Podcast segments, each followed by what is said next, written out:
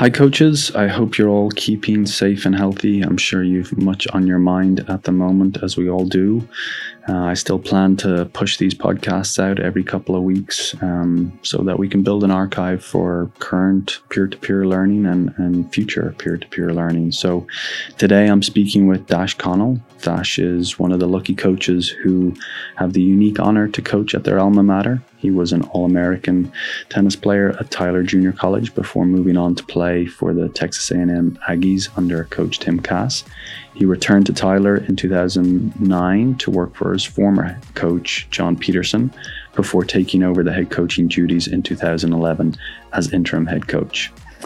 Dash discusses what it was like to follow in the footsteps of a legendary coach in John Peterson, what he learned from him, and how he handles the expectations for the tennis program at Tyler. We talk about some of the myths college coaches have around junior intercollegiate tennis, the pros and cons of recruiting junior college players, and much more. Dash, welcome to the ITA College Tennis Coaches Podcast.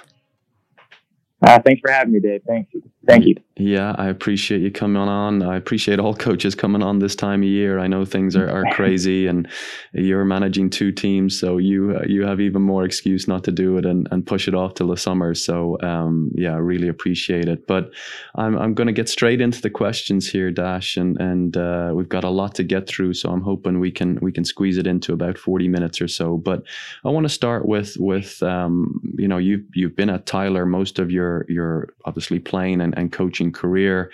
Um, but what attracted you to to Tyler in the first place as a as a tennis player? Yeah, um, so I grew up in the Houston area, and so I knew a little bit about the city. I knew a little bit about the program. Uh, my dad's a tennis coach, so I kind of just grew up around being being around tennis in Texas. You just hear about Tyler. Um, and I, I, was an okay junior. I wasn't uh, knock your socks off level, but I was okay. Um, I had a couple of things in my game I wanted to get better. And so I, I had, a, I had a, mutual friend who basically said, what do you do? My senior year of high school said, what are you doing next year? And I was procrastinating as much as possible, like a lot of seniors do in high school. And I said, you know, I don't know. And he's like, have you looked at Tyler? And we kind of talked about the benefits and how, um, it would be a chance like, to have an extra year or two to get better. Um, my, my, my forehand was atrocious. My forehand was bad. So, um, it gave me a chance to kind of maybe, maybe I could work on that and get better at it. My, my goal in the end was to play tennis at Texas A&M. My, my dad had played there and my whole dream growing up wasn't really, can I go pro or can I do any of that? It was kind of playing in College Station. Mm. Um, and so that's kind of what drew me to Tyler in the end. Um, was that chance. I talked to Coach Peterson.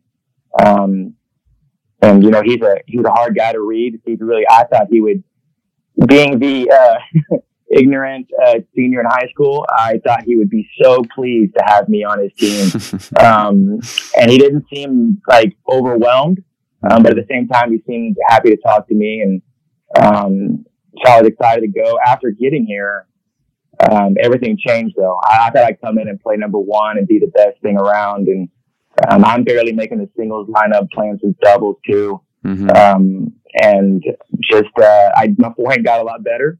Um, put it through the fire, got a lot better. But really, I guess in hindsight, what attracted me, I wish it would have been the environment. that's what I left being really attracted by Tyler is just the environment that Coach Peterson made and the team and, um, just the whole school, the, the environment of the whole campus we have here. Very good. And then, so at what point did you figure out that you might actually want to be a college tennis coach, and, and kind of how did you end up going back to Tyler as the assistant coach?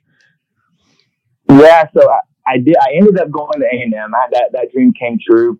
Played under Tim Cass and um, got just every day in practice. I was that guy that got beat up a lot, and I just tried to push everybody as much as I could. But mm-hmm. um, after that, I met my wife, got married, um, not in that order. I, I met just my girlfriend, got married, and then um, and then I started working at a country club in Houston. I, I mean, if you get married, you got to have a job, and so mm-hmm. uh, it's a good route to go. And so I uh, started making some money. Um, did about three, three and a half years of that. Didn't love it. Um, I loved tennis, but I didn't love the scene I was in. Um, had a great boss I was working for that taught me a lot, but um, wanted to do something else and Um, so I kind of started looking around, and in the back of my mind, I think every college tennis player, well, a lot of them in the back of their mind, they wonder, could I do that? Could I be a coach after being around it so much? And so I called Coach Peterson and just kind of picked his brain. I said, "What do you What do you think about me going into college?" And he really encouraged me. Mm-hmm. Um, and to the to the point where the second phone call, he called me and said, "Would you come be my grad assistant?" Um, and in two years, I'm going to retire, and you get to take over. Oh wow! Um, which was which was a big shock. I mean, I've never done anything in college, and um, so I, I, jumped on that. Me and my wife thought about it and agreed that we'd go together, and hmm. uh, just got into it and just just fell in love with it. Wow. Okay. And what what do you think the qualities were that Coach Peterson saw in you that that he was willing to kind of make you that offer? Or I, I think he him? knew. I, I haven't asked him straight up, but he, he, we talk about stuff like that, and, and in those phone conversations, he talked about it with me. Mm-hmm. Um, he, I think he knew when I left Tyler how much I appreciated my time here, and so I, there's something about the school and about junior college tennis that um, for one reason or another, you might appreciate more when you're done with it. Mm-hmm. Um, and so I think he knew I appreciated my time here and I loved it. Um, I think he also, I, I have some qualities that, uh, I, I, like being in charge, I guess, mm-hmm. and I like leading people and I like being around this age group of, um, tennis player uh, between 18 and 20 years old. And, mm-hmm. Um, so I think he knew that. And so, um, yeah, I mean, I was excited he called. Yeah.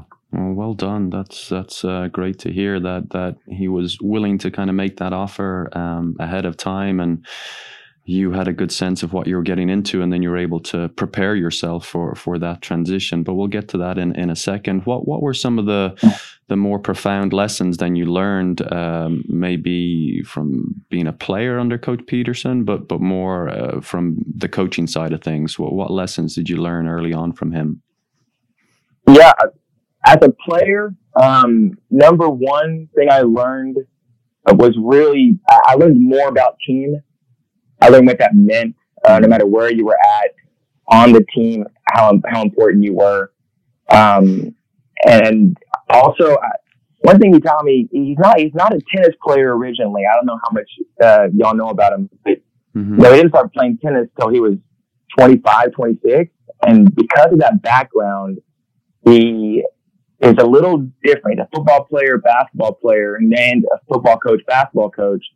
So a little tougher. He's mm-hmm. a little, he's a little different than your the, the, the country club pro that I might be around growing up. And so he taught me some of that toughness. Um, that that I, my freshman sophomore year, I remember having to grow into just being a little tougher day by day and each match and no excuses. And um, he was really valuable for that um, as, as a coach and assistant, I, I learned, you know, you just, it's one of those guys you just sit there and watch and you just, you just I can't take enough notes in my brain here, um, about all the things that he, he's showing me. Um, but the two biggest things I think that he really showed me, um, was being involved with college tennis and how important it was to be involved with the ITA and with uh, NJCAA, and when I get opportunities, I was I was asked my first year to be on the rankings committee for my region, and I was really overwhelmed by that. Like I've only been here for nine months as the coach, and mm-hmm. already asking me to do something like that, and he was like, "Well, you better jump on, man. That's a that's a huge honor." And um, he's like, "You you need to do that, like that. Mm-hmm. That you want to be a part of that growth and that process." And um, that was really cool. I, I I'm really happy. Ever since then, every time the ITA or anybody asks me to do something, it seems like I, I want to do it because I just, I like being a part of the process and mm-hmm. um, kind of be a part of the whole story. And it gives me a chance to really talk about junior college also. Mm. Well, no, we, we really appreciate that at, at, at, the ITA. So thank you for your service and thank you for the way you think about that and, and the bigger picture. So that's uh, much appreciated. You said there was a, a, second thing as well that really stood out to you. Uh, yeah, it, so he's, he still does this today. Um, so it kind of catches me off guard. He is still learning about tennis all the time. And that was, mm. as an assistant coach, that really overwhelmed me.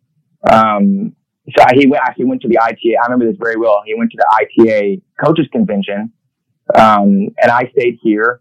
um, kind of holding down the fort. Not really much is going on because it's December, so I'm mm-hmm. kind of just enjoying my time and Tyler. And he comes back and he's he's really excited when he gets back, and he's like, "I got to show you these three drills." So he pulls me out on this court, and it's kind of cold because it's December, and so I'm not too excited. Um, but he start he gets the baskets out and he starts feeding me these drills. I'm running everywhere. Um, I'm exhausted. That's 15 minutes. I'm exhausted. But it, it, dawned on me. I was like, man, this guy, he's, I know he's going to retire in a year. Like I knew because he had talked to me yeah. about it. And, and I was like, he's still learning. Like this is, um, this guy, he's about to win 25 championships in 25 years and right. he still is learning. And that was a huge thing. Um, yeah, it's one yeah. of the reasons I keep listening to this podcast we're on right now yeah i keep listening to it because now I just keep learning uh, that's, so. that's awesome i love that story um, okay well i mm-hmm. hope we're all uh, have that similar mindset at that age and, and uh, stage of our career but um, so just yeah. last question about coach peterson then uh, and and you know obviously you just alluded to, to his, his success and, and and what he had established there tyler so did you feel a lot of pressure to to emulate that success? I mean, was that that something you had a couple of years to kind of lean into a bit, or or do you still feel that pressure today? Um, I I probably should have felt more pressure than I did. I was I don't know if it was because the preparation was so good over those two years as an assistant. Mm-hmm. Um, I felt pretty prepared to step in. Um, but you know, the numbers the numbers never really rattled me. Um, and I don't know, maybe in the back of my mind, I thought I don't have to be, I don't have to win as much as he did. Mm-hmm. Which I really felt like was to carry on a program that, you know, it was really before him even. He would even say that, that, you know, we had a coach Kniffin, uh, coach Robert Cox, and then coach Peterson. Um, and the first three guys are all Hall of Famers. um, so then I'm the fourth guy. So it, it's more of a pressure of what, what kind of program are we going to have? Mm. Kind of respect are we going to have? And how are we going to do the, you know, how are we going to run this ship? And um, that's where I felt the most pressure, I think, is just how, uh, mm. how that was going to be shown to the rest of the nation. Right. And, and so how do you manage that? Yourself. I mean i think i think it's just a question for, for all coaches really. I mean i think everybody's feeling feeling stress and, and pressure regardless of, of the situation they're in. Um, you know it's it's very public. Their win-loss record is is out for everybody to see. And i think mm-hmm. sometimes we think people are, are looking at it all the time and, and they're not really they don't care. They're getting on with their own life but but we still feel that pressure. But h- how do you personally manage it? Is it is it having people like coach peterson still to, to speak with? Is it, uh, uh, you know, some some habits or routines mm-hmm. that you've developed in season? You know, can can you share that with us? Yeah, I mean, it, I think having someone like Coach, Coach Peterson still around is a big deal. Um, like he still comes by my office once or twice a week and hmm. kind of pops in and sees the results from the last week and talks to me about it and talks about players and just kind of he loves he loves talking about it. So then if I have any issues, I can talk to him about it um, having someone there to kind of remind you the big picture is really nice. Um, and I'm also lucky I have uh, Kim Kettleson as an assistant. Kim Kim's been around. You know, he's worked at he worked under uh, Jeff Moore at Texas as the mm-hmm. uh, volunteer assistant, and so he he gets all those pressures too. Um, but kind of like you said, it's probably more um, understanding your goals. Um, I think it's an easy goal sometimes to say, "Let's win this year," Um, and it, it, it's always in the back of your mind, but being, being, trying to find an honest way of saying, yeah, that's in the back of my mind, but these are what we're going to accomplish. This is what we're going to accomplish this year. This is a small goal. Mm-hmm. Um, I think every coach knows about that. It, I think it's really writing it down, practicing it, preaching it to your team as often as you can. Mm-hmm. Um, kind of goes a long way with just the environment you, you build as a team. Right, right. No, that's great. And then, so as you then made the the transition from assistant to interim to head coach, what were some of the maybe unexpected surprises that that you faced? Yeah, uh, the, the the worst one and still to this day I'm dealing with is that not everyone's going to like me all the time. um, when I was an assistant, it seemed like everyone got along yeah. with me and it was great. And I was yeah. a fun guy. And then I became the coach and all of a sudden, yeah. you know, I'm the guy making the final lineup, and I'm the guy deciding who gets what scholarship, and Right. um, and so so people end up it, it doesn't it people just don't like you sometimes, Mhm. and they'll talk behind your back, and which is something I really we preach a lot about is you know just being honest with each other and everybody on the whole team, and but it's still I mean. You know, we get we get we get half our team are freshmen every year, so we got to teach that over and over again. And Mm. of being honest and you know don't I won't talk behind your back you don't talk behind mine and uh, that was something that was hard and that's still hard and that's just uh, Mm. because I don't know anybody that doesn't want people to like them um, Sure. it's, you want it's nice to have someone like you. Um, and so the, the, the player relationships changed a lot and I guess the other thing was as the head coach especially those first couple of years um, having people um, giving them a reason to respect me, I guess is a good way of putting it. Um, Coach Coach Peterson, I won't, I won't talk about him too much more. I obviously had a man crush, but he um, he taught me very beginning, you know, start with a short leash, and then slowly through the year you can let that leash out on your players. Um, start off strict. Start off um, make make sure you know your boundaries, and so they know the boundaries too. And then later on, you can give them more freedom. Um, so I had to learn how to do that and and earn their respect. I couldn't just be the fun, loving assistant coach who was just we're going to play some tennis, get better at it, and just love the game. Mhm. Um, it had to had to be a little more disciplined to it, and so um, yeah, that was a that was an interesting transition. It still is technically. I'm still still learning it. Yeah, no, no doubt about it. You definitely have uh, some more sleepless nights as a head coach than you do as an assistant coach. that's for sure. Um, so, how did you then? I mean, like you said, following three Hall of Famers, how, how did you put your own personality, your own philosophy, your own stamp on on the program with with the teams, your administrators, your your boosters or supporters? How how did you make it your program? Yeah. So I, I stole a lot of things from the coaches before me that I learned from. So it probably didn't look a lot different on the outside as far as how practices were ran, um, or how matches were scheduled, or you know what our themes were as a team. Um, I think where I probably changed it was a little bit of the team environment, um, and kind of just that we were a family when I played here, and I still I still felt like that. But I think even more so that's been developed um, where we've been able to learn how to to love each other. Doesn't mean you like each other all the night, all the time, but it does mean that you care for each other and you love each other still. And so I think that's been able to been developed, and it's a pretty gradual process. Um, it didn't happen in six months. I think over the ten years I've been here, uh, we've gotten a pretty good environment of every year uh, the sophomores showing the freshmen this is this is how it's done. Does it? You don't have to. We don't have to hug all the time. We don't have to love each other. I, actually, we love each other all the time, but we really do. No, you really will love each other. Um, so, I mean, uh, a little more on the. I guess one example of I think how I do that. Um, I do this thing called Word of the Day. I don't know if you've ever seen it. It's on No. I do this on Facebook. Um, but b- before some matches, we'll go around and I'll get a word of the day from each player, um, and kind of just talk to them, kind of just see what their vibe is like. Try Mhm. to. Uh, one of the main reasons my my assistant coach, um, about four or five years ago, did it first, and I just I loved it. I fell in love with it because it kind of it showed number one, it showed the families, their you know their their kids' faces. They got to talk. They to see them talk for ten seconds, you know, between each before each match, and Mhm. um, doing that kind of I think set the environment of what we're looking for. It's fun. It's a good atmosphere. At the same time, you know, we're showing conversation with each other, and hopefully, it shows um, that conversations with coaches and players are open and um, they happen often. Because if you can do it on a phone, you know, Mhm. it seems like on a camera, if you can do it pretty easy there, then you'd like to think you could do it Right. um, when it's harder also. Yeah. So, is there any word that popped up that you really didn't want to hear on match day from one of your players?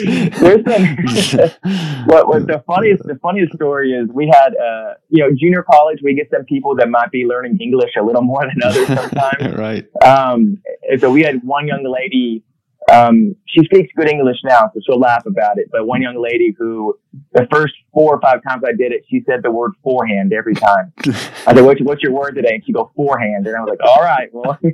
all right, let's move on. You know, I don't know how to respond to that one, but um, yeah. she had a good forehand though, so maybe maybe it worked out. Oh, okay, she was just reinforcing her strength. Uh, that's yeah. good. Okay, um, so well, yeah, if we can talk a little bit more about junior college in general, like what what myths do you think exist in in in the college coaching ranks about junior college tennis? Not not the recruits or parents or anything like that, but within the college coaching ranks, what what mm-hmm. myths do you think exist? Um, I think there's a little bit of a, there's a couple um, that I hear about because uh, you know a four year coach will call me um, about some of our players and and one of the first things they ask about is how are they academically um, and there, there's this myth that they're broken academically or, or you know, there's something missing. Mm-hmm. When really a lot of our, our, players just haven't been taught how to be academically successful. They haven't been taught what uh, a study hall looks like. Right. They haven't been taught what study time looks like. And so, um, that's one of our jobs is to kind of teach time management to these guys and girls. And, um, so I think that's one thing that floats around uh, questions like, yeah, that the academics might be a little weak when I don't think that's that's necessarily true. Mm-hmm. Um, and so another one I, I hear some is the level. Um, junior college is a tough thing to recruit in that there's a wide variety of players. Like if you get um, your top guys or top girls in the nation, there's some there's some really good Division One talent. Um, and then as you as you go down rosters and um, go down um, rankings, you, you can see that level drop a little bit. And so I think the, the coaches who recruit um, junior college well, I think understand um, what level they're looking for. Mm-hmm. And, um, you know, just, just because if, if I'm going to be frank, if, if I say I have a number four player, that doesn't don't automatically write them off because there's three players on my team that I have above them, right? And right. Um, you got to kind of do your homework, and um, so the level is kind of something that we we deal with sometimes. Mm-hmm. Okay, and th- this question might be a little too similar, but but what are maybe some of the main differences between junior college coaching and, and the other divisions, uh, other than the obvious one to two years that that players are staying in junior college? Yeah, no, I love this question because this is uh, this is right in the moment for us right now. Mm. Um, so what, one of the things we have to do is I have to develop a team and that same team atmosphere I was talking about earlier, and I have to do it with half my team being brand new.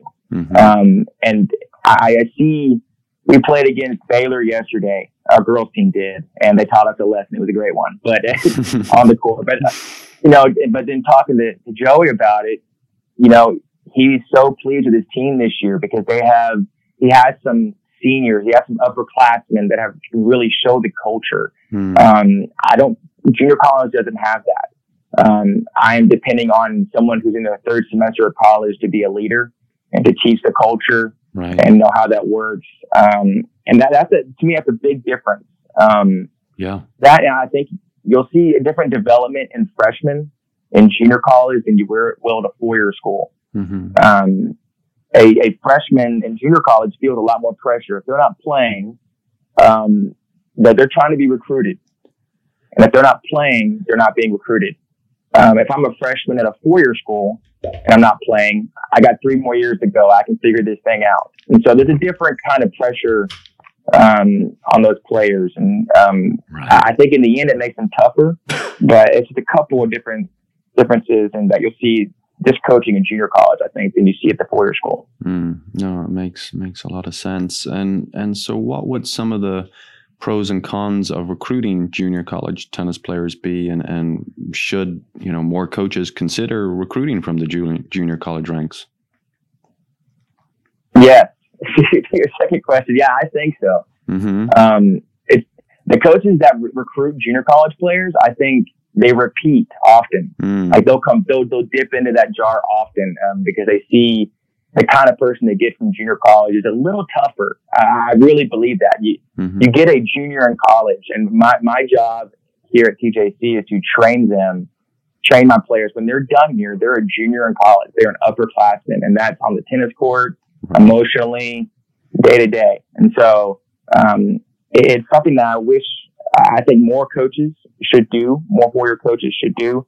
Um, you know, one one good example, the way we do our national tournament.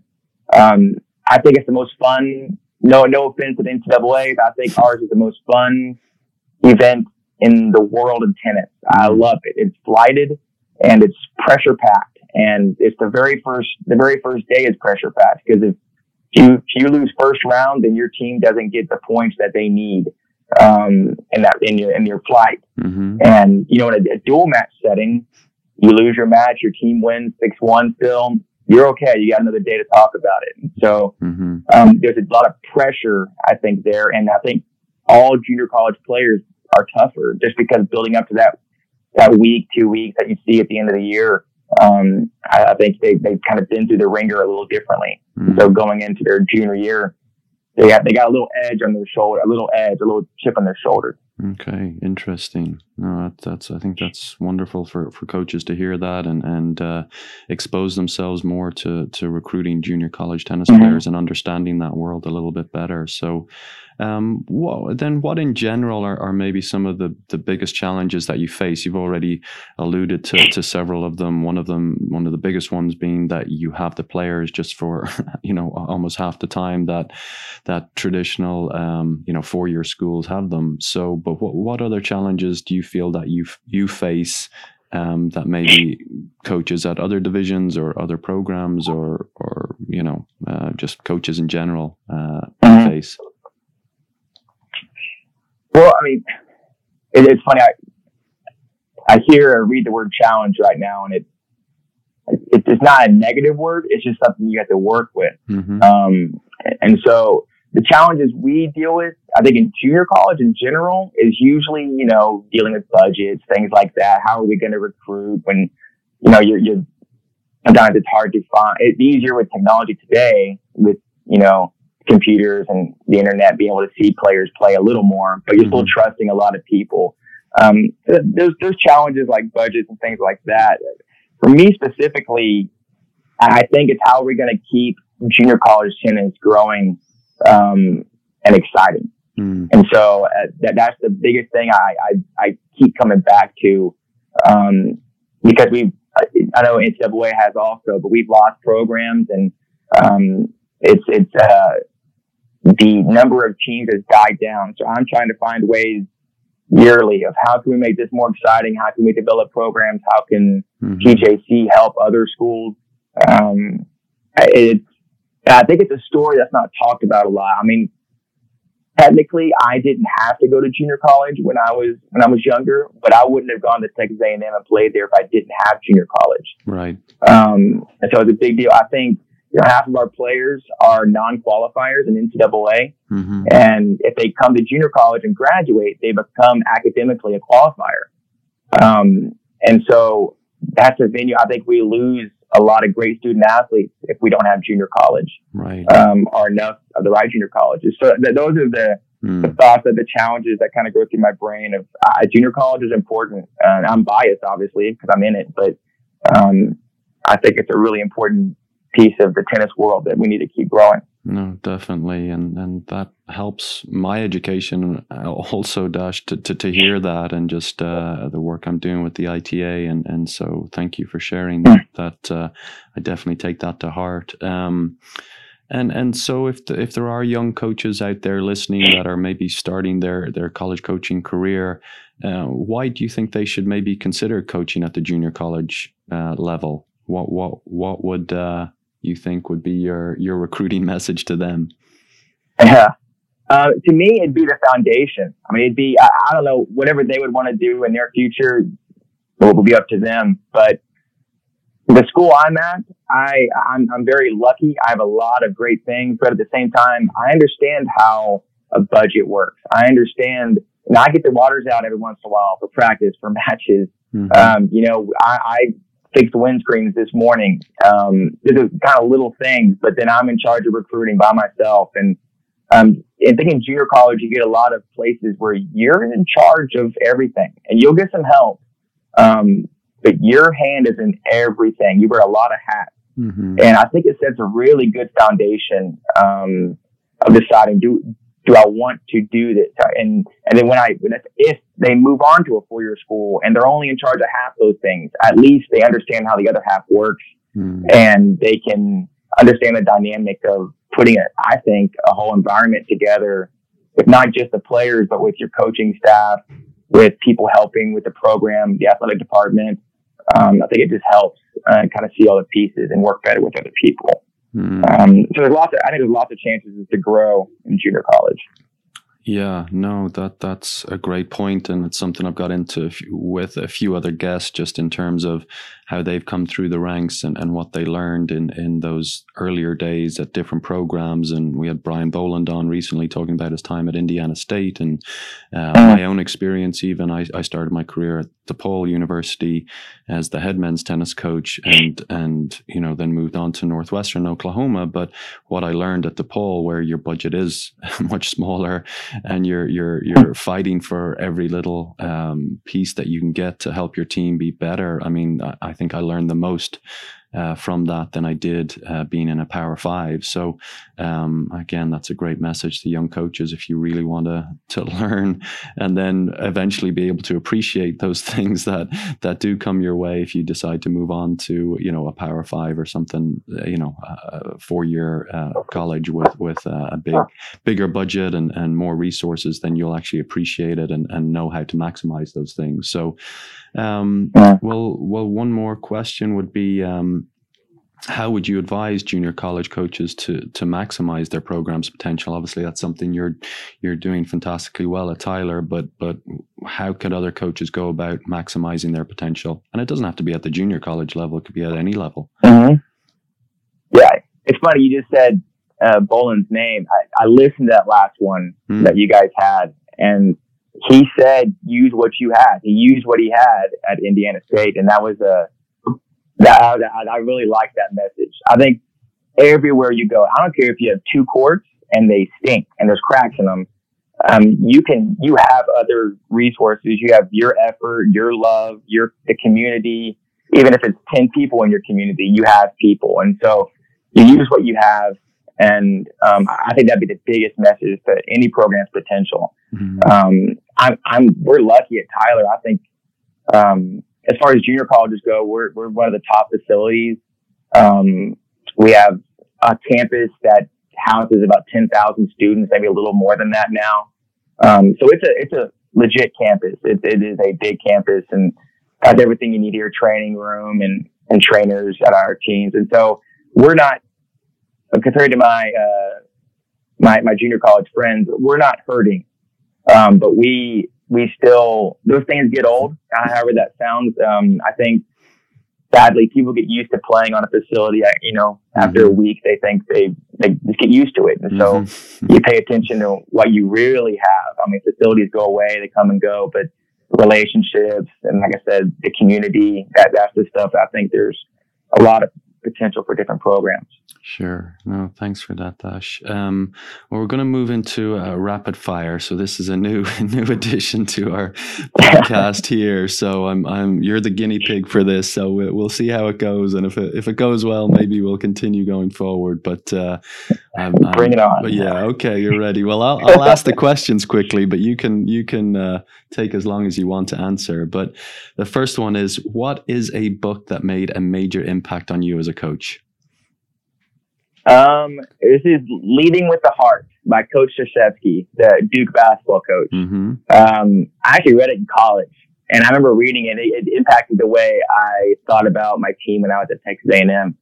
Um, but he, he basically, it, it's technically, it's technically a business book, I believe, but he mm-hmm. talks a lot about team, um, and how a team functions together. And it just, I mean, it just stuck with me. I still use it today with our team. Uh, we'll read certain pages from it every once in a while, and um, I love it.